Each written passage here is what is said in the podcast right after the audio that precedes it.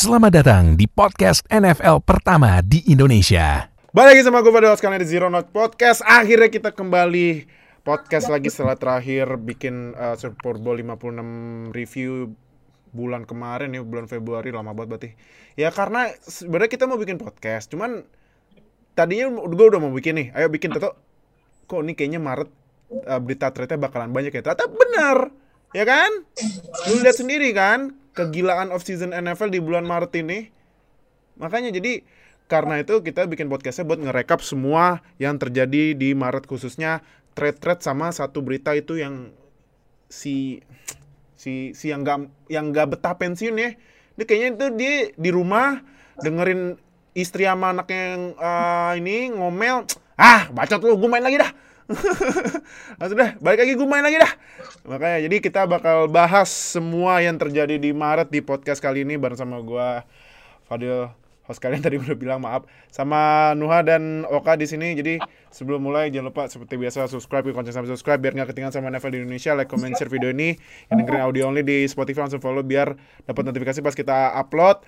Terus juga follow apa follow dan um, join semua sosial media kita yang nonton di YouTube langsung klik uh, deskripsi video ini tuh link semuanya udah ada nggak usah malu-malu nggak usah jaim nggak usah apa nggak zaman sekarang jaim dan apa-apa. Sekarang zamannya malu-maluin dan ya itulah langsung gerak lah. Jangan kaku jangan nggak uh, gerak ya. Karena kalau lu ketinggalan NFL satu aja kalau ketinggalan NFL satu berita pun udah ketinggalan banyak Makanya jadi langsung aja join semua sosial media kita. Jadi udah sebelum kita mulai ini nih yang gue udah tulis nih di uh, background video ini ya Maret gila ya. Sebenarnya gue mau bikin March Madness tapi ya Indonesiain lah ya Maret gila udah. Nah, uh, Maret gila ya. Iya Maret gila emang.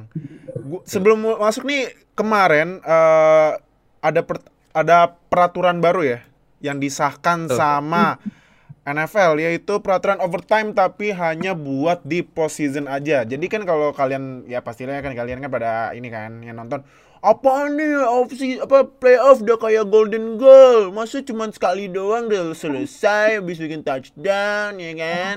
Nah tuh NFL kemarin udah dengerin tuh keluhan lu semua ya para netizen ya. Nah jadi kemarin NFL udah mengubah tapi ingat hanya di postseason berarti hanya di playoff sama Super Bowl oke? Okay? regular season masih sama sama yang peraturan sebelumnya. Jadi peraturan barunya adalah kalau tim yang dapat possession pertama nih bola dia dapat bola pertama bikin touchdown, lanjut lawannya dapat kesempatan. Kalau yang sebelumnya kan langsung selesai kan, Iya. kan?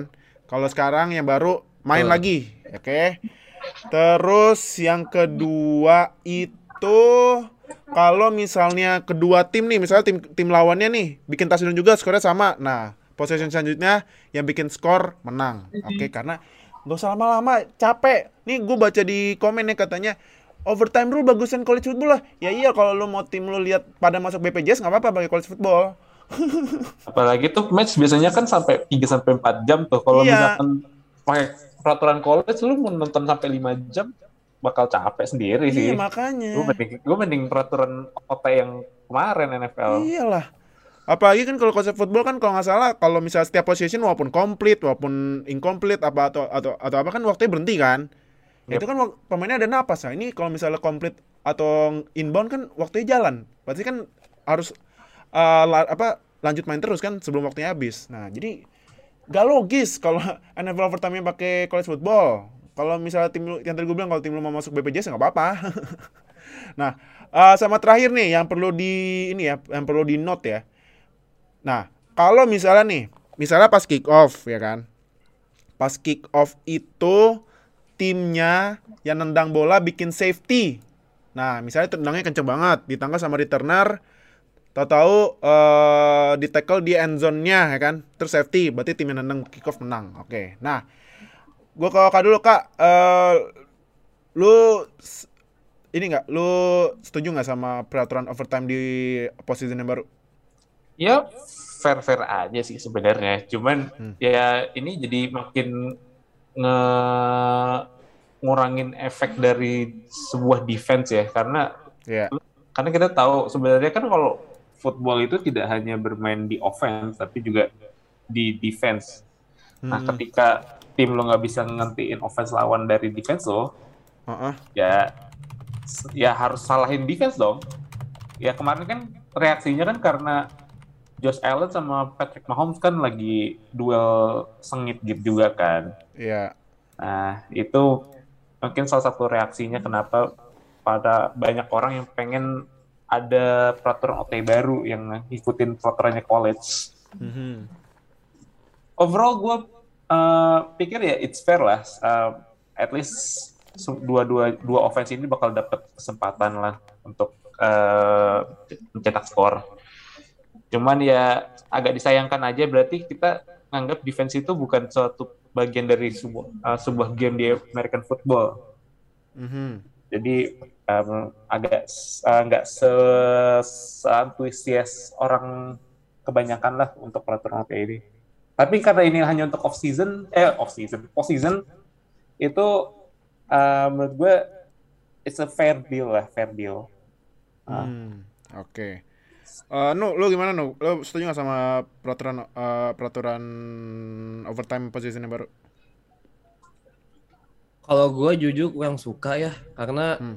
gue udah menikmati dengan sistem yang dalam tanda kutip disebut golden goal itu, jadi one possession and done. Karena menurut gue itu actionnya bakal jauh lebih banyak. Karena kalau misalkan tim offense gak bisa menyelesaikan bola menjadi touchdown, bisa di bisa di counter dengan tim yang lain. Jadi siapa pun yang bisa menyelesaikan satu drive itu yang menjadi touchdown menurut gue itu udah sangat-sangat cukup dan entertaining. Dan yang gua heran kenapa itu baru diprotes di tahun lalu, di playoff tahun lalu. Padahal kan kalau misalnya kita melihat playoff tahun-tahun sebelumnya gitu, Iya. nggak ada yang protes tuh kayak gitu. Kenapa tiba-tiba fans Chief atau fans Bills tiba-tiba ngeprotes itu? Padahal kan hal ini udah berjalan cukup lama dan nggak sejauh ini nggak ada keluhan gitu. Sejauh ini tuh nggak ada keluhan dari peraturan tersebut. Menurut gua aneh aja sih ketika kenapa harus diubah lagi yang seharusnya sistemnya udah berjalan dan nggak ada komplain. Bahkan pemain pun juga nggak komplain gitu sebenarnya. Ya tiba walaupun tiba-tiba ada Josh Allen yang tiba-tiba komplain gitu. Cuman menurut gue kurang kurang kurang menurut gue kurang ah, gimana gitu kalau misalnya aturan itu harus diubah lagi fans tuh terlalu demanding kalau menurut gue Hmm. itu sih Oke oke. Karena ya eh, ini kalau pakai peraturan playoff baru tuh gue sempat baca di Ari Meirov kalau pakai peraturan over- overtime yang baru Josh Allen dapat kesempatan bola. Kalau pakai overtime yang baru Chiefs masih dapat kesempatan bola pas lawan Patriots tahun 2018. Kalau pakai overtime peraturan baru Falcons masih bisa mungkin ngebales pas eh, blue the lead. Nah, jadi ya emang di satu sisi apa apa yang yang yang setuju karena ya berarti kan di- di- diturutin ya nih tim lawan dapat kesempatan gitu kan kesempatan buat nyerang. Nah di satu di sisi lain ya ini udah, udah berlangsung la- sejak lama nggak ada yang protes kenapa tiba-tiba diprotes kan karena ini doang kan.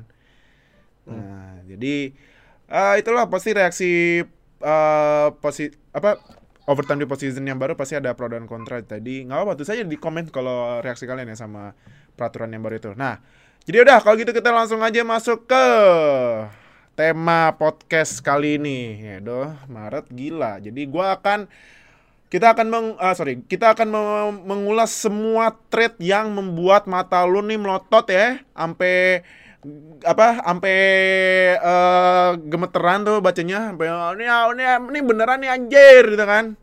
Nah, gua akan bacain trade yang pertama tapi apa kita mau bahas dulu kali ya ini breaking news yang pasti awal-awal Maret kali ya yang ada pemain yang dihukum karena judi Bahas ya? Oh iya iya. boleh iya. bahas ya Silakan. Ah. jadi eh, Calvin Ridley wide receiver Falcons itu resmi dihukum setidaknya nggak boleh main selama musim 2022 karena melakukan taruhan yang pas itu dia kemarin eh, sempat izin ya izin Ya. nggak main dulu karena mental health oke tapi ternyata dia judi Nah, Aduh. peraturan NFL itu walaupun ya kan gue baca di eh, di sosial media, lah ini kan NFL kerjasama sama perusahaan judi kayak Caesar kayak Caes- Caesars ya. Terus apalagi sih draft eh apa? ya? Gua lupa. DraftKings, FanDuel, DraftKings, ya. Nah. dan beberapa perusahaan-perusahaan betting lainnya. Iya, tapi tapi kok ini pemain judi kok di ban aneh banget ya karena judinya di pertandingan NFL dia kan berarti kan ada indikasi ada ada skor. ada football gajah kan siapa tahu kan? Iya. Nah, Eh, kalau lu Kak eh, gimana eh, reaksi lu setelah tahu Ridley dihukum tidak boleh main sama sama musim 2022? Ya hukuman yang emang pantas lah untuk sebuah eh, pelanggaran yang sebenarnya itu di olahraga lain juga ada kayak kayak gitu. Kayak ketika mereka nge-betting pertandingan dalam timnya sendiri ataupun pertandingan dari tim NFL lain. Itu nggak boleh. Itu nggak boleh. Jadi hukumannya satu musim menurut gue adil ya, lumayan adil.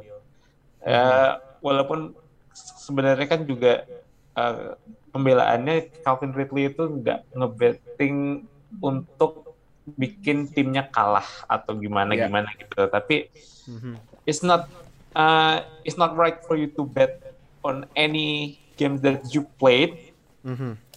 apalagi terlibat dengan bet dengan tim lu sendiri jadi is a uh, is a fair penalty sih emang has- tidak seharusnya untuk ada satu pemain pun yang berusaha menjudikan performanya di NFL Oke, oke.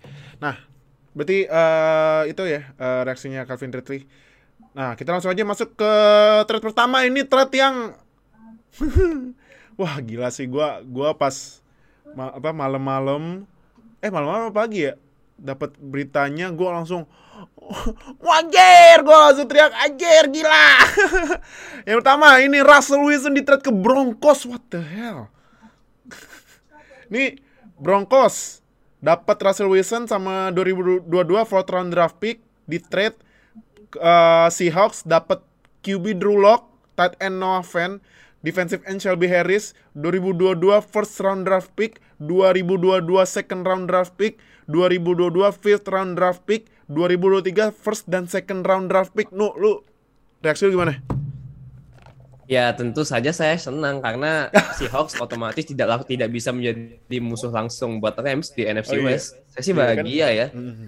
Cuman Cuma kan tim jagoannya Rams ya kalau masih uh, ya, kalau masih ya. Terus lanjut lanjut. cuman tentunya ini trade-nya ini ini the, the trade the, the trade for Broncos win. They need they really need this they really need this trade karena di satu sisi tidak hanya Broncos aja yang membuat move saingannya di AFC West tuh juga mem- membuat move yang sama dan bahkan sama liarnya kalau menurut gua. Ini yang membuat nanti di musim ini, di musim 2022 AF- AFC West tuh bakal bad blood atau mandi darah sih kalau menurut gua.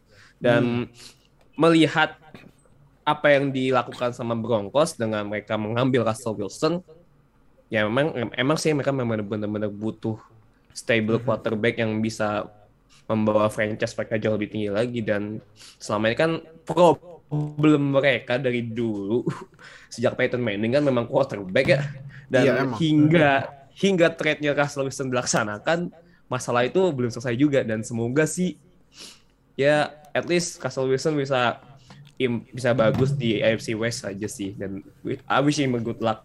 Dan sayangnya sih dia ketemu defense-nya yang lumayan mengerikan juga sih di AFC West. Oh iya ya. itu aja sih. Ya Iya iya benar. I wish Tapi him, nanti I, I wish him a good luck lah Iya, tapi nanti itu uh, defense nanti ya di AFC West karena ini AFC West bener-bener divisi mandi darah udah fix ya di musim 2022 nanti ya. kayaknya apa divisi terberat tuh bakal pindah dari A- NFC ke AFC sih Iya, tapi tetap West, tapi ya. yang West yang West West iya Oke. Eh, Kak, tapi dari lu eh, lihat dari Seahawks yang dapatnya ini se segudang nih ya. Yep. Menurut tuh apakah Seahawks sudah resmi masuk ke rebuild era karena kemarin juga eh, sekalian ya Bobby Wagner dirilis sama Seahawks dan sampai sekarang sampai kita rekaman mau dapet tim loh. Ya, dan dirilis di hari yang sama dengan Russell Wilson di trade. Iya gila. Jadi shock sih. ini udah pertanda bahwa Seahawks masuk dalam fase rebuild karena Hmm. dengan adanya dengan ada Russell Wilson, Bobby Wagner kemarin-kemarin juga mereka mentok-mentok di NFC Divisional Round. Mhm. So uh, John Schneider sebagai GM Seahawks dan juga Pete Carroll head coachnya Seahawks itu merasa bahwa oke ini udah uh, kita udah sampai ke batas maksimum kita dengan adanya dengan adanya Russell Wilson dan juga Bobby Wagner. Maybe we have to start again. Kita harus uh, rebuild lagi. Dan gue gue pun uh, ngerasa kayak itu return yang didapat untuk Russell Wilson lumayan fair in terms of picks, hanya picksnya aja. Kalau pemain gue gue cuman yakin dengan Noah Fan sebagai tight end itu mungkin bisa jadi option buat Drew Lock ataupun siapa pun starting quarterback Seahawks nantinya. Mhm. Itu uh, jadi dan returnnya itu dengan Drew Lock, terus habis itu Shelby Harris, Fan, dua first round picks. Mhm. It's time for rebuild buat Seahawks. It's time for Hmm. rebuild buat Seahawks. Itu aja. Oke. Nah, eh, next ini trade lainnya di Maret gila ini adalah Nih, nih, nih, nih, nih, nih, nih, nih, nih, nih. Kal eh belum sebelum kali naik. Carson Wentz di trade ke timnya baru ganti nama ya, Commanders. Nah, Commanders dapat Carson Wentz sama 2022 second round draft pick. Colts dapat 2022 second round draft pick, 2022 third round draft pick, sama 2023 conditional third round draft pick yang bisa jadi second round draft pick kalau Wentz main 70% dari total snaps. Nah, Kak, lu gimana reaksinya? Seriously, Commanders, Carson Wentz gitu. Jawaban kalian buat quarterback ketika divisi kalian lagi enteng-entengnya, kalian masih coba-coba untuk ngambil quarterback kayak Carson Wentz. Oke, but all, in all seriousness sebenarnya Carson Wentz kemarin mainnya lumayan bagus di musim 2021. So mungkin it's worth the bet. Tapi hmm, kemarin kan quarterbacknya adalah Tyler Heineke ya. Not a big upgrade juga sih kayak mas lumayan slightly upgrade aja. Jadi eh, mungkin mereka masih bisa compete di NFC East yang eh, sebenarnya juga divisi yang lumayan gampang juga. Mhm. Tapi uh, I don't know, buat compete di NFC itu masih uh, belum cukup menurut gue dengan Carson Wentz. Mhm. Mungkin di pikiran mereka adalah mereka bisa carry the team with their defense dengan running game, tapi mereka butuh lebih dari seorang Carson Wentz untuk mereka bisa akhirnya naik jadi naik pangkat jadi contender gitu. Mhm. So maybe kalau buat grade-nya gue kasih Washington B kali ya. B. Iya B untuk trade-nya dengan Carson Wentz. Karena mereka juga nggak give up banyak sih. Mereka give up second round dan conditional Second round third round ya. Iya. Jadi nggak terlalu korban banyak untuk dapetin seorang Carson Wentz. So dia pretty good deals. Oke.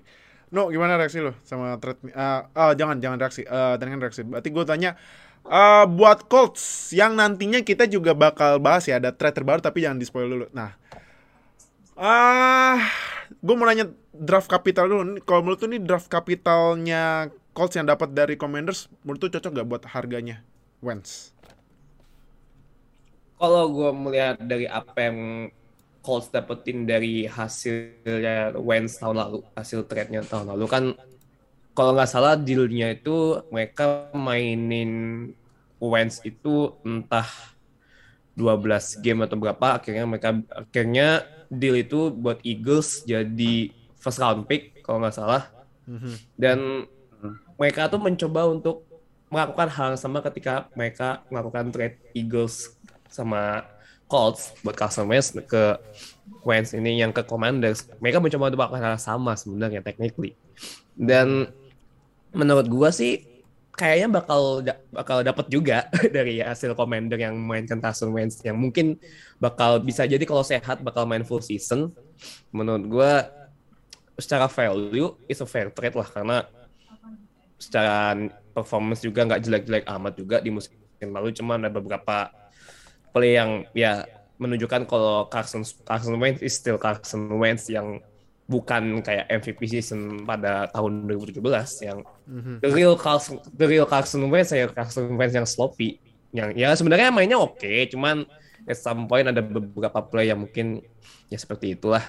Saya juga tidak bisa mendeskripsikan lagi gimana how sloppy is Carson Wentz gitu. Jadi secara value is a fair trade fair and square. Cuman kan memang Commanders kan istilahnya mereka butuh bener-bener yang QB1 yang bisa diandelin. Menurut gua Taylor Heineke cuma bakal bisa menjadi backup doang. Nggak bisa dijadikan you can rely with a you can the franchise cannot rely with Taylor Heineke sih. At least sama Carson Wentz lu bisa ad, lu bisa rely sama dia gitu Soalnya dia udah pengalaman sebagai starting quarterback for so many years in Eagles, udah pernah bawa juara juga. Walaupun beberapa tahun belakang menurun, cuman dia menurut gue jadi sek ini aja sih, safety netnya aja, safety. Kalau misalnya lu punya butuh quarterback yang safe gitu, nggak perlu harus ganti-ganti selama satu musim full, nggak perlu bongkar pasang, ya Carson Wentz is the answer for now buat Commander. Hmm, oke, oke.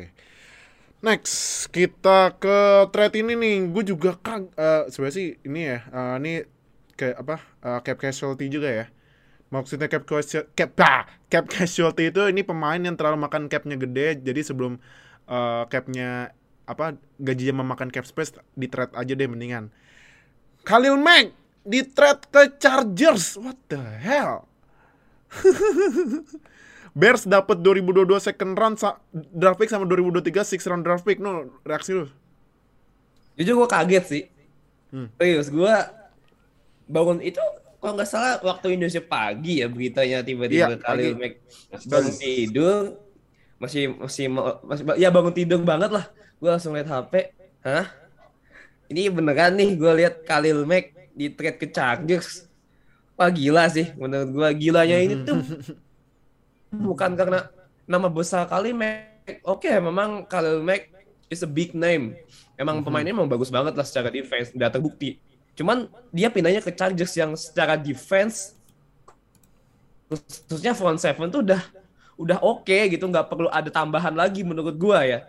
Udah ada Joy Bosa, masih ada aduh yang di sebelah kanan itu gue siapa gue lupa. Dan untuk linebackernya pun juga menurut gua stable, oke lah. Ini ditambah dengan Khalil Mack, wah makin ngeri sih sebenarnya untuk secara proporsional tuh defense Chargers tuh hati-hati aja sih buat para quarterback menurut gua ya khususnya Russell Wilson, Derek Carr, Mhm, Patrick Mahomes. mhm.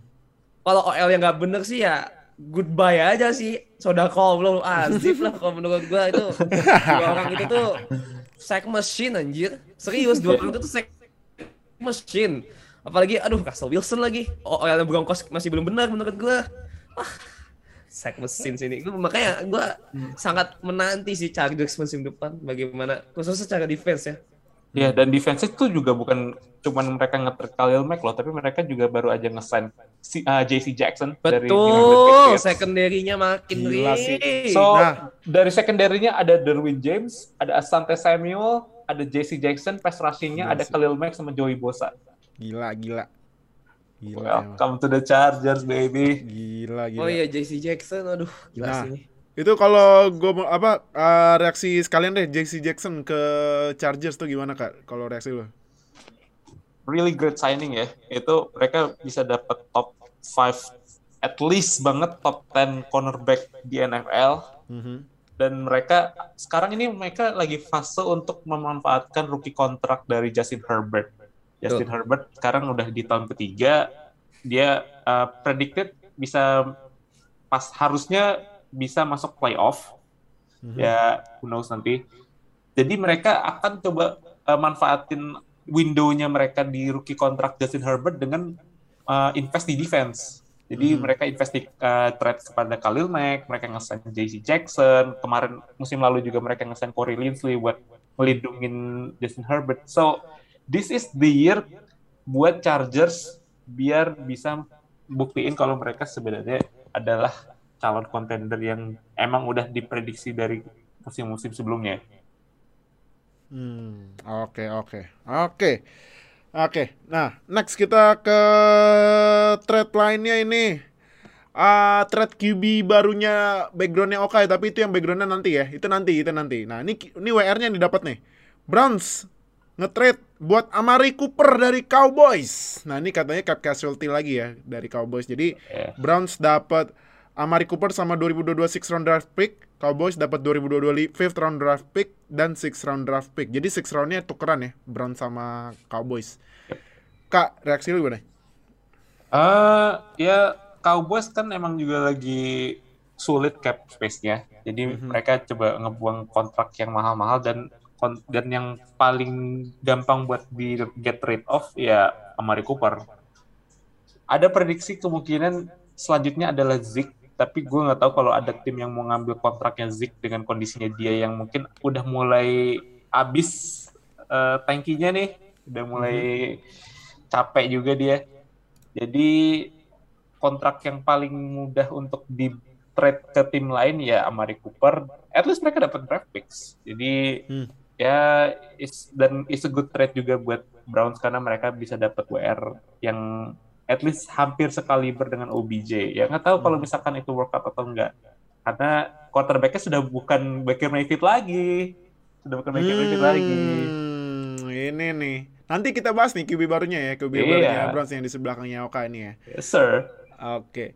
Nah, eh no, kalau reaksi lu sama Cowboys nih. Cowboys kan udah buang Cooper, berarti kan Ya. sekarang WR satunya pasti si Dilem ya kan. Yep. Menurut lu Cowboys bakal draft WR nggak di first round tuh coba? First round. Kalau ngelihat dari draft enak apa draft position mereka sih kalau secara kasar kayak mereka harusnya masih bisa dapat Chris Olave sih.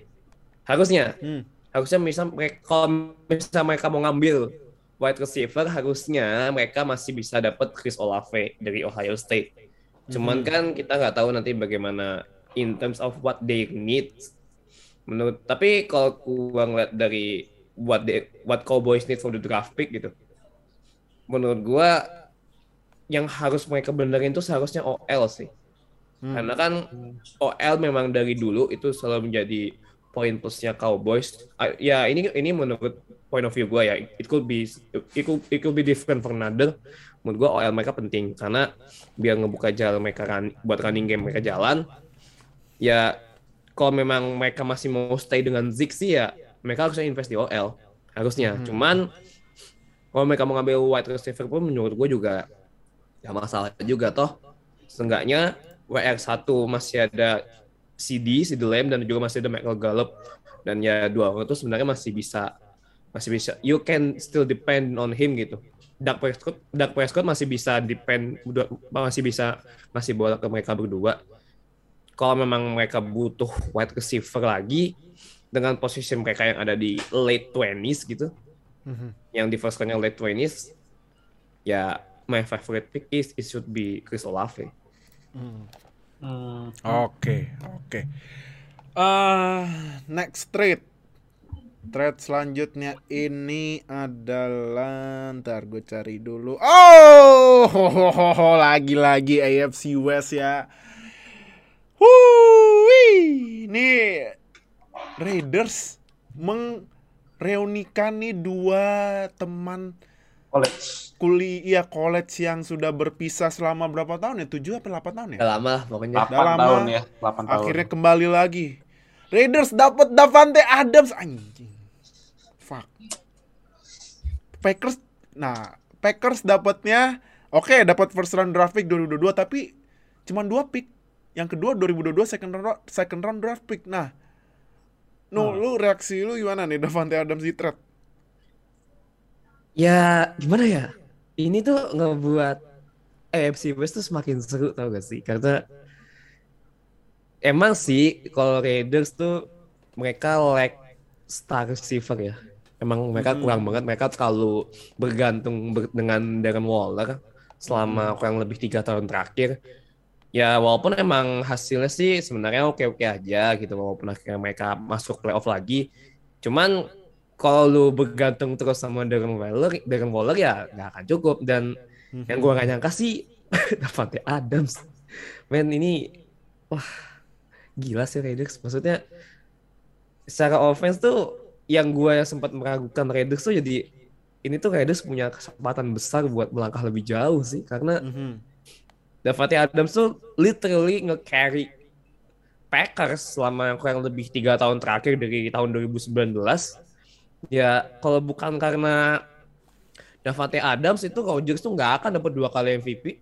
Hmm. Nggak akan, nggak akan, Oh, damn. Oke. nggak akan dapet oke. itu MVP.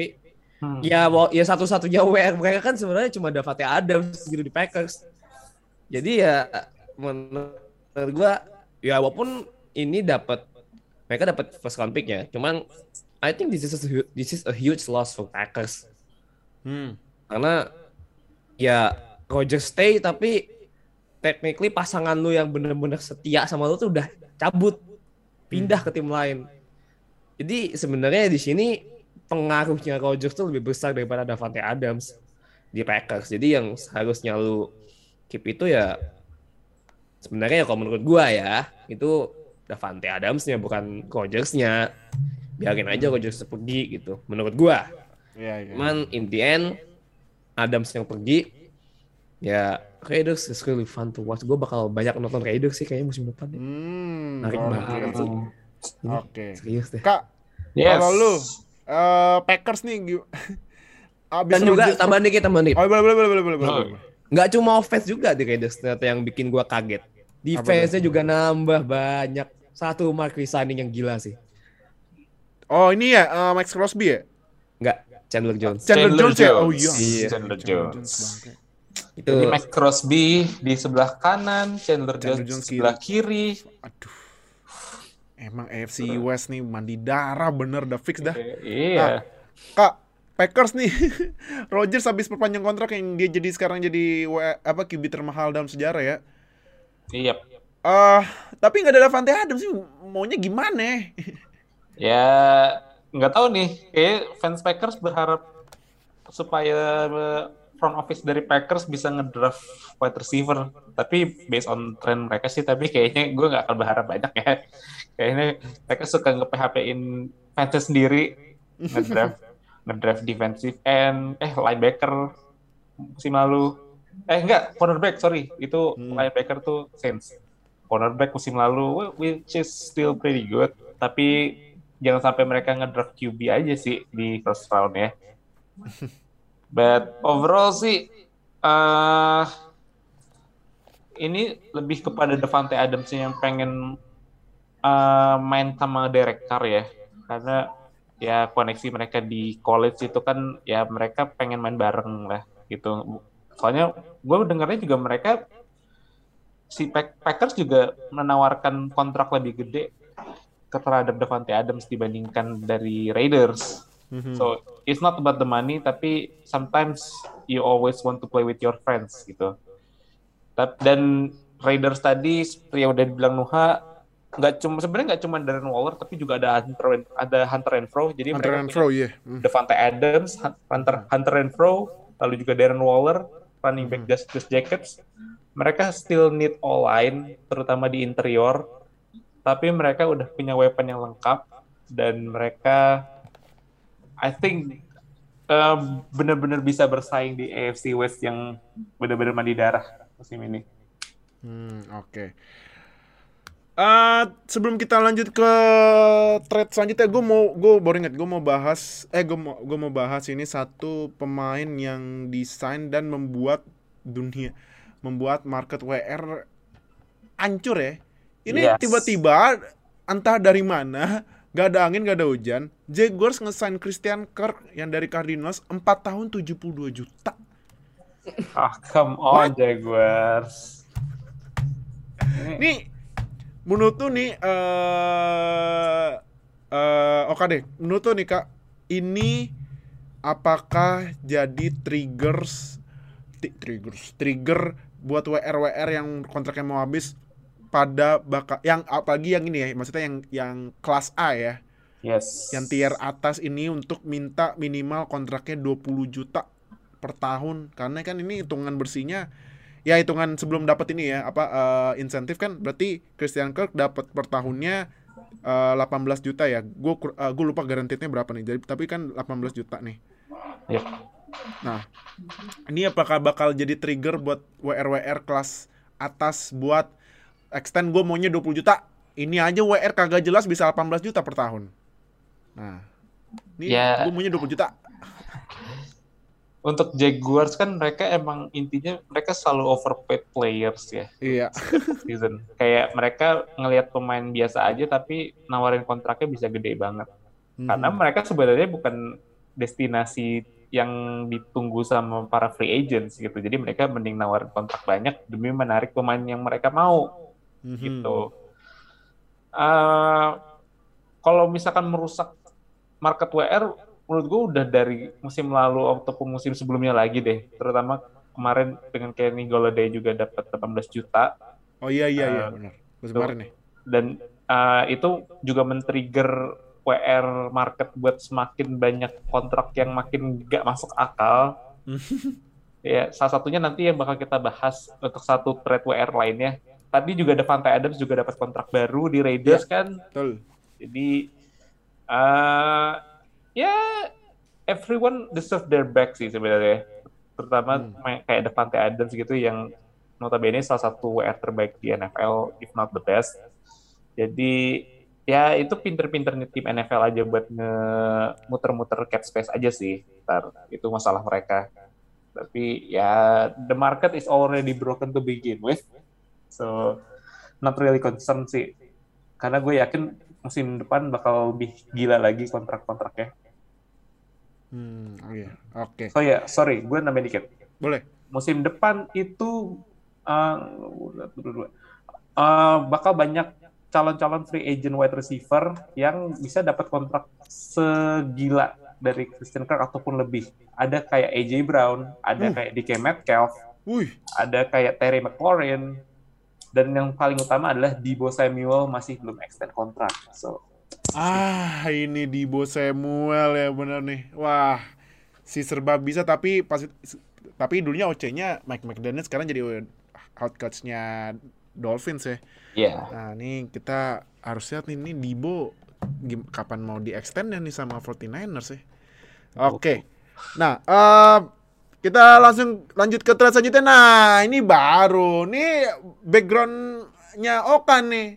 Yang udah dikenalin ke publik Cleveland ya. Akhirnya dapat QB baru yang menyebabkan QB first o- first overall tahun 2018 ya? Eh, 2018 ya? Dia itu QB yang diambil ketiga. QB ketiga yang diambil Oh, pas 2017. 17. Enggak, Ba- Baker Baker kan 2018 ya? Yep, ya. Nah, yang first overallnya langsung Oh, ngambek. Iya, langsung ngambek nih, langsung. Alah. Cariin gua timnya baru. Ngapain lu udah sama gua masih dari dapat dapat apa? Ngasih ngetet QB. Browns dapat Deshaun Watson. What? the- Let's go. Browns dapat Deshaun Watson sama 2024 fifth round draft pick. Texans dapat 3 first round. Uh, Nah, man. sesuai permintaan ya, sesuai permintaannya Kan- Texans, kan, oke. sudah dibilang tiga first round picks minimal. Nah, tiga first roundnya itu di se- apa masing-masing 2022 sampai 2024, 2023 third round sama 2024 fourth round. Kak lu puas gak nih sama trade nih?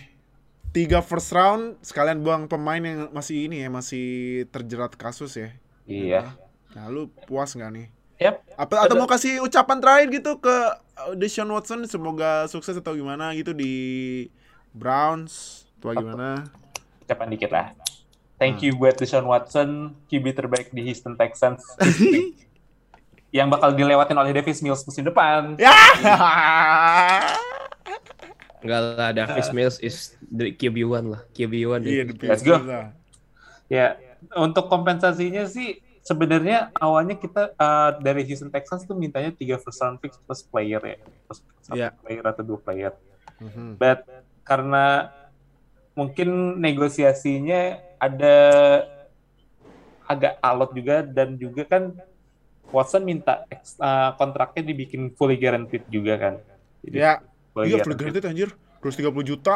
230 juta for 5 years. Anjir, 5 tahun loh. Hmm, jadi mungkin uh, Browns uh, nggak mau ngasih terlalu banyak lagi untuk pemain yang satu meminta di restruktur kontraknya, kedua masih pending dengan legal case-nya. Mhm. But overall sih three first round picks itu udah uh, udah mencukupi buat kita lah, udah bisa untuk uh, rebuild kan. Kita bisa pick uh, cukup banyak pemain yang bisa jadi foundation juga untuk musim depan. So I think it's a good trade lah, it's a good trade. Dan Hmm. Browns juga dapat one of the best QB in the league. Oke. Nah, eh no, reaksi lu sama trade-nya Deshaun Watson gimana? Sebagai buk- non fans eh, Texans kan, Oka kan fans Texans. Nah, lu sebagai bukan Texans fans Texans ini gimana reaksinya sama trade-nya Deshaun Watson? Gue kasihan sama Baker Mayfield aja sih sebenarnya. kenapa, kenapa, kenapa? Karena gue ada temen gue yang bener-bener fans Browns, dia kayaknya memang seneng banget ya. Akhirnya Baker Mayfield bisa diturunin, dia akhirnya ngapain lagi dengan trade Deshaun Watson. Shout out buat my guy Aun Rahman ya. Kalau bisa lo dengerin, you deserve to be happy man, you deserve to be happy menurut gue. Karena ya Baker sih, mereka udah giving give give everything for Baker Mayfield gitu. Dengan mereka datang waktu itu datengin Jarvis Landry, mereka sampai datengin OBJ, ya maksudnya mereka udah mencoba building around Baker Mayfield lah. And ya akhirnya musim lalu drop nggak work out sama sekali. Menurut gua kesempatannya maksudnya mungkin ya front office mereka tuh udah sabarannya udah habis lah dengan Baker Mayfield. Akhirnya mereka memutuskan untuk ganti lah kayaknya kita udah cukup nih. Oke makasih udah bawa kita ke playoff gitu ke divisional round cuman ya tapi malah lu kok malah menurun gitu. Padahal kita expect lebih dari lu sebenarnya dan yang akhirnya mereka trading Deshaun Watson.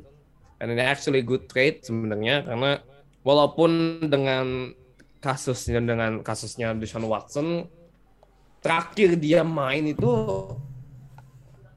ya apa namanya Texans dengan Watson tuh Watson masih bisa leading passing yard menurut gua leading passing yard terus masih bisa score touchdown dengan squad dengan tim Texans yang tahun 2020 itu seadanya Mm-mm. ya yang paling jago di situ ya tidak berarti ya Deshaun Watson gitu Iya. jadi ya menurut gua mungkin kalau memang nanti misalnya dia akhirnya main dan kasusnya nggak diangkat gitu di di tahun ini tapi ada kemungkinan sih kayaknya masih bakal disuspend at least 6 game sampai akhirnya main lagi dan value yang mereka buang maksudnya yang trade mereka yang Browns yang itu adalah tiga first round pick menurut gua agak too much. Karena at least satu first round pick aja. Ini menurut gua udah cukup harusnya. Hmm. menurut gua giving three first round picks is too much mengingat tahun lalu Deshaun Watson tuh nggak main sama sekali. Jadi kita nggak tahu apakah dia performanya masih bakal sebagus 2020 atau enggak itu kan sebenarnya Iya. the question yang sebenarnya kita pertanyakan saat ini gitu dengan Deshaun Watson tapi melihat dia ya technically sebenarnya nggak main pun bukan karena cedera juga sih jadi harusnya itu makanya mungkin front office-nya Browns tuh gambling lagi. Kebanyakan gambling mulu nih kayaknya. Gambling mulu. Kebanyakan gambling dengan ini. Jadi lagian mereka lagian juga mereka udah ada Amari Cooper juga. It should be a pairing duo yang menarik lah antara Watson dan Cooper. Dan OL mereka juga salah satu yang terbaik so far sejauh ini.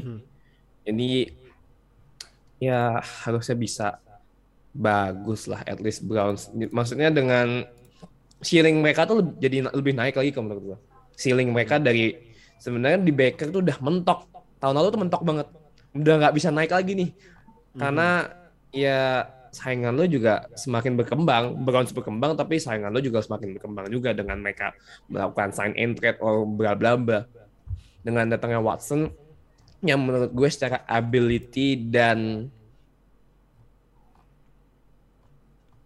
Mhm. ya secara ability memang jauh lebih bagus daripada Baker Mayfield.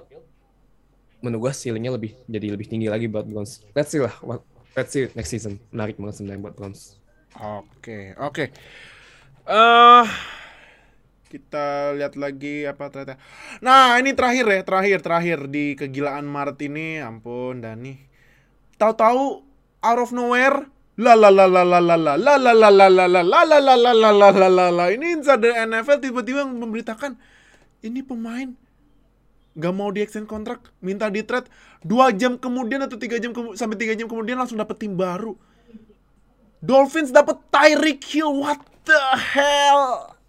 Wow. Kalau bahasa bahasa Gen Z, kumahau eh. nah, ini Dolphins dapat Tyreek Hill, Chiefs dapat 2002 first round, 2022 second round, 2022 fourth round, 2023 fourth round sama 2023 sixth round. No, reaksi lu gimana pas sama trade-nya Tyreek Hill ini? Wah, gila sih gua. Gua sih gua gue speechless sih pas tau pas tau di thread sih. How- Kalau obvi- obviously I didn't expect that was gonna happen. Uh-uh. Iya, karena men ini tarik heel loh maksudnya yang di Chief Iya. tuh yang gua kira notabene bakal satu-satu aja gitu. Mereka the the Chief Dynasty, the Chief Kingdom tuh bakal iya bakal sustain, bakal apa-apa tiba-tiba nggak ada angin, nggak ada hujan, tiba-tiba di trade ya. Sebenarnya gue paham sih kenapa akhirnya di trade ya karena lagi-lagi masalah cap space. Duit. Iya. Jadi ya mau tidak mau mereka harus ngebuang. Sebenarnya disa- agak disayangkan aja menurut gue secara personal gitu. Cuman kalau melihat peta persaingan dari FC West kan ya tim lain juga melakukan marquee signing juga gitu. Jadi gue agak bingung nih nanti Chief tuh mereka bakal rely ke siapa. Walaupun bakal still Mahomes bakal rely itu Travis Kelsey. Cuman untuk opsi untuk opsi deep threat itu yang akan menjadi gue pertanyakan bak- bakal siapa Mahomes bakal bergantung sama siapa lagi karena biasanya kan ini adalah posisinya Tyreek Hill dan Iya. dengan Bergantungnya Hill sama itu. Ber- bergantungnya ntar sekarang Mahomes bukan sama Kelsey lagi. Sama Corvette Corvette. Oh iya, jujur. oh iya oh Oh iya iya, jujur jujur desain oh iya ya? jujur ke ini ya jujur ke ini ya jujur ke ke Iya. Chief ya Udah kalau sama Jackson Mouse deh. Akun TikToknya Chiefs itu langsung having a Wow. field day gitu. Langsung dah viral dah. itu Lanjut, akun lanjut, TikToknya Chief itu langsung update tiap hari tuh gue ya lanjut. Iya kan. lanjut lanjut. Dan kalau ngeliat ke Dolphins ya, ini emang kayak mereka bener-bener pengen building around tua sih kalau menurut gua. Sedangkan tua di dua dua musim pertama di NFL is still questionable menurut gua. Iya yang digadang-gadang ketika di college menjadi the best quarterback ya belum terjawab sampai sekarang. Dan gua belum impress jujur aja gua belum impress dengan tua di Dolphins sih menurut gua.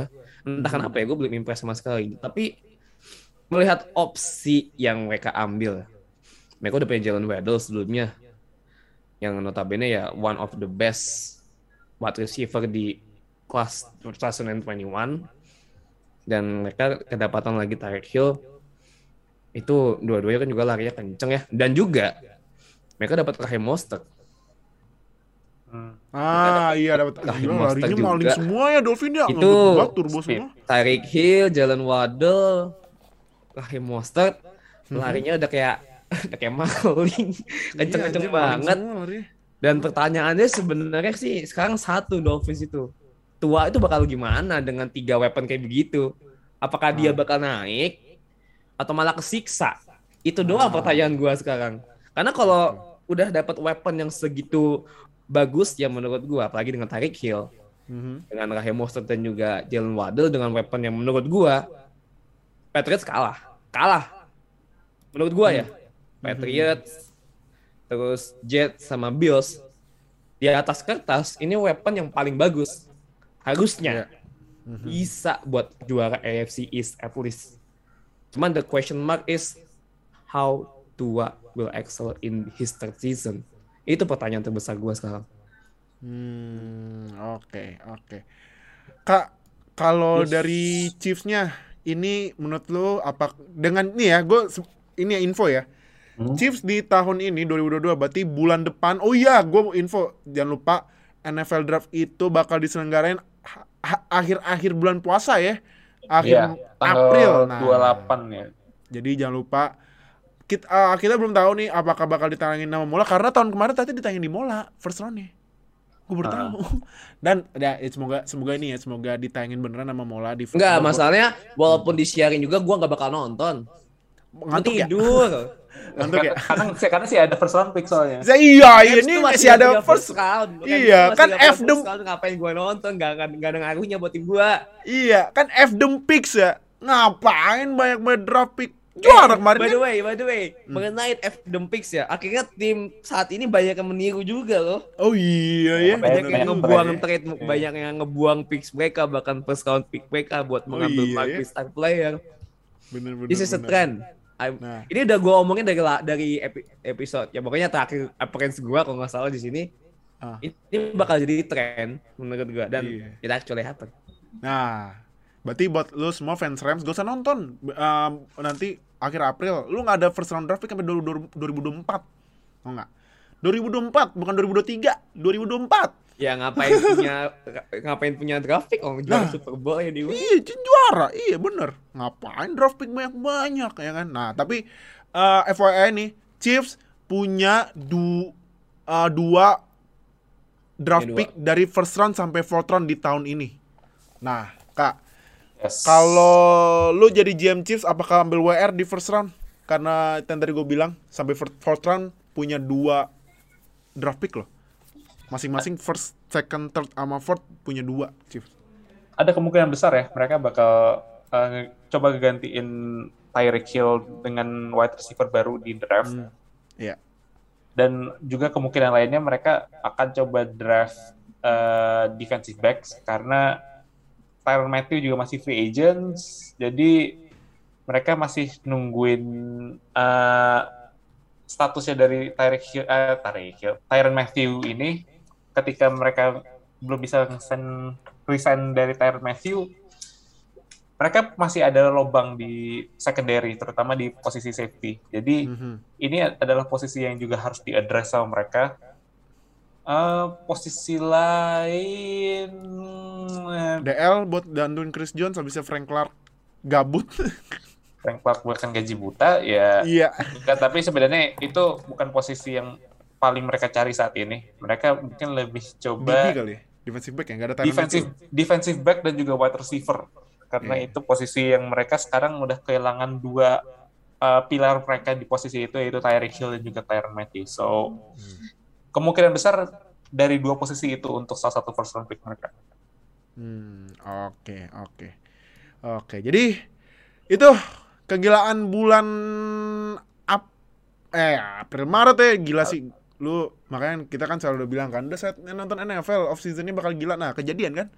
Kan kita udah bilang dari awal kan hidupin notifikasi di Instagram karena berita-berita gila off season bakal banyak dan ternyata kejadian beneran kan. Jadi ya udah kalau gitu langsung aja join semua sosial media kita. Tadi gue udah bilang di awal. Langsung klik link di link semua link di uh, deskripsi video YouTube. Langsung aja join karena kalau lu ketinggalan satu berita NFL berarti ketinggalan semuanya, oke? Nah, berarti itu rekap semua uh, kegilaan di bulan Maret. Nah, nanti bulan April ya mungkin kita uh, nanti kalau ada breaking news lain kita bakal bahas atau nanti sebelum draft kita bakal bikin podcast biar uh, kita ini ya ket- mungkin kita bakalan bahas lima pemain harus dilihat ya di draft ya. Karena ini tahun ini nih draftnya QB-nya kagak jelas. First roundnya kayaknya udah ini ya udah udah konsep kayaknya sih udah bakal fix ini ya. Aidan Hutchinsonnya Mi- Michigan tapi bawahnya berubahnya masih banyak. Nah jadi eh, nanti sebelum draft kita bakal bikin ya lima pemain yang eh, ini ya yang bakal ah, yang harus suruh lihat nih di draft nanti jadi eh, nanti kalau misalnya eh, draft nanti beneran ditayangin di mana ntar kita infoin di sosial media kita. Jadi eh thank you Oka sama Noah udah join, thank you semuanya udah nonton podcast di YouTube. Jangan lupa sekali lagi subscribe ke konten sampai subscribe biar nggak ketinggalan sama NFL di Indonesia, like, comment, share video ini. Yang dengerin audio only di Spotify langsung eh, follow nanti dapat notifikasi pas kita upload episode ini ya. Sama lagi-lagi dan lagi- lagi-lagi kita nggak bakal bosan bilang klik li- uh, des- klik deskripsi video ini itu link semua sosial media udah ada semua gak usah pakai lama gak usah pakai banyak mikir langsung aja klik terus join supaya uh, ngobrol bareng kita tentang NFL ya biar nggak ketinggalan sama berita NFL Indonesia. Jadi thank you udah nonton dan dengerin. See you di episode selanjutnya. Ya dadah semuanya. Dadah. Terima kasih telah mendengarkan podcast